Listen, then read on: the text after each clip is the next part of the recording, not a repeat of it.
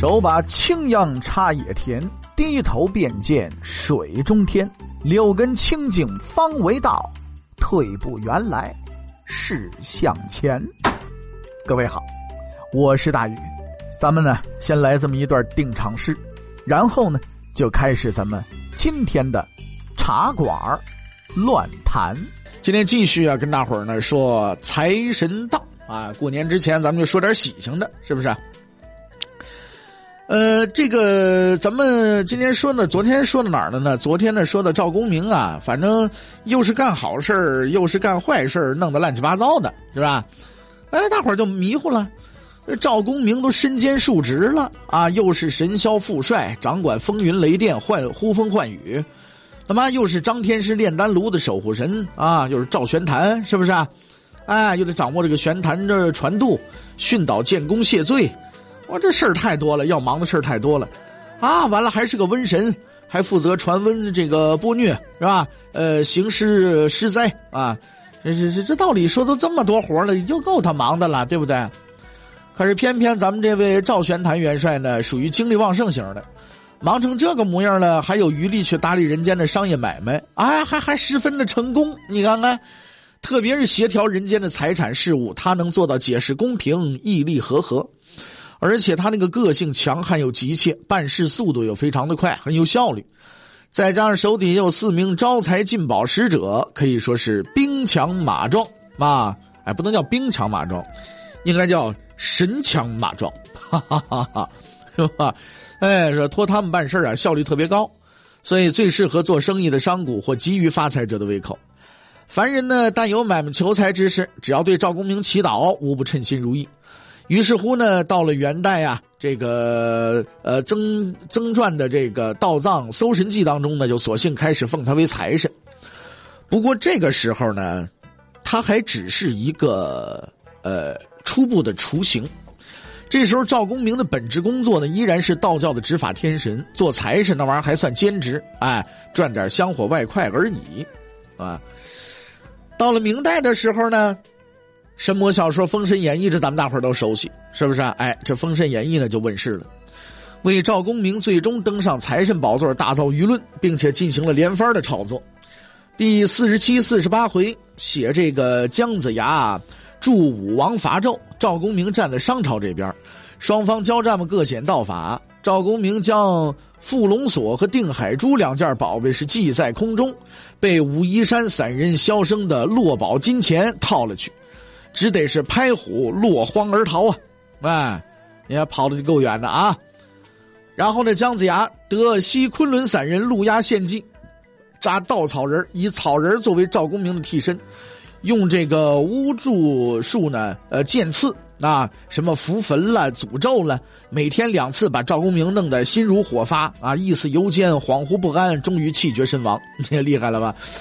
灭商后呢，姜子牙按玉符金册封神，封赵公明呢为这个什么神呢？叫做金龙如意正一龙虎玄坛真君啊，统帅这个。呃，招宝天尊萧生啊，纳真天尊曹宝，招财使者陈九公是历史仙官姚少司。由于属下这四个小神呢，都和这财富这玩意儿有关，哎，所以赵公明呢就成了统帅各路财神的头号大财神了，或可称为叫财神元帅，哈哈，这是他他他这个能耐大了，是不是？哎，所以呢，这个作为财神的形象就逐渐的正式尘埃落定了。文学作品对于民众信仰的影响啊，可以说是可见一斑了。哈哈，这各位朋友们大概其也就能了解为什么他能成为这个财神爷了啊。从此呢，赵公明啊就开始掌管天下的这个财帛了啊。这世界上呢，说是。呃，谁想发个财了？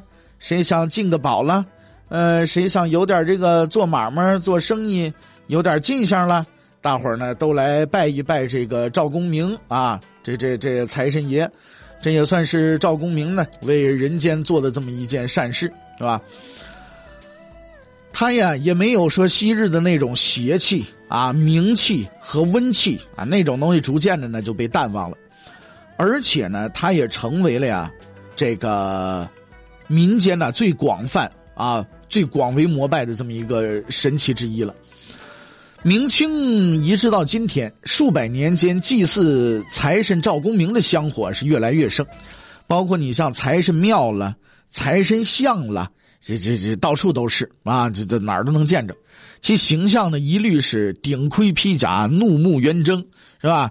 呃，墨面虬须，是威猛无匹。神像周围呢，常附有聚宝盆、大元宝、宝珠、珊瑚，反正什么值钱放什么。愈发显得财源滚滚，气象茂盛啊！这民间呢，更有将赵公明及四位部下合称为五路财神一并祭祀的，寓意呢叫路路通财，就是我走哪条道我都能发财啊！多种渠道皆能进财，就大概这么个意思。当然了，这一说五财神，有朋友说了不对呀，还有一五财神呢，是什什么五财神呢？那那关羽不也是五财神吗？啊，这个关羽啊，也也确确实啊，但是呢，这个义勇清三国的名将关羽啊，也是民间供奉的五财神。由于关公大名鼎鼎，对他的美化和神圣化呢，千年来已是登峰造极，几乎达到无人能御、无以复加的地步了。尊神兼至圣，关公的地位呢之显赫，民间侍奉的这个一般神之啊，这这根本难以望其项背。而且各行各业都拜关帝，关公的崇拜早已超越了单纯的财富意识膜拜了，所以他是中华文化的重要组成部分了。所以我们呢，也就对武财神呢，仅仅呢单独说这个赵公明这么一位啊。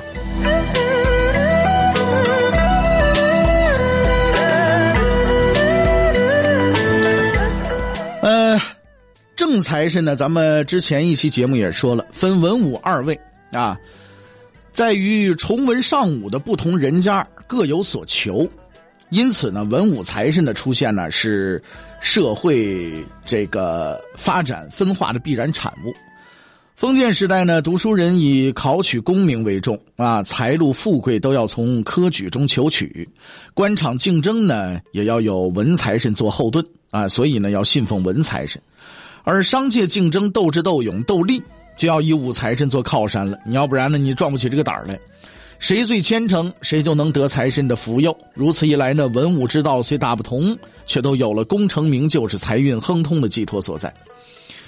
这个文财神呢，在民间呢，就不只是单单一位了，那太多了。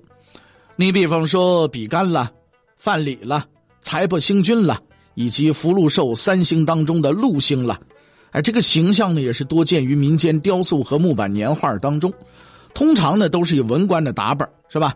身穿紫缎蟒袍啊，或者是大红的这个这个官服，腰环金银玉带啊，冠冕朝靴、袍套靴帽，这都全的啊。手持如意，足蹬元宝，眉目这个清秀啊，面白长须，笑容亲切和蔼，仪容呢，仪貌呢，也是富态青瓷。整体造型呢，也象征着吉祥、平安、喜庆、富贵。相比说这个武财神呢，文财神没有能进入道教的这个神系，也少有啊荆棘传世。不过几位文财神仍然是少不了几分传奇。虽然没有受封演绎，但是呢，却成长于老百姓们的现实崇拜当中了。那么这文财神都有谁？咱们要怎么去把它解释解释、说一说呢？啊，今天呢，咱们就先放在这儿，下期节目当中咱们继续聊。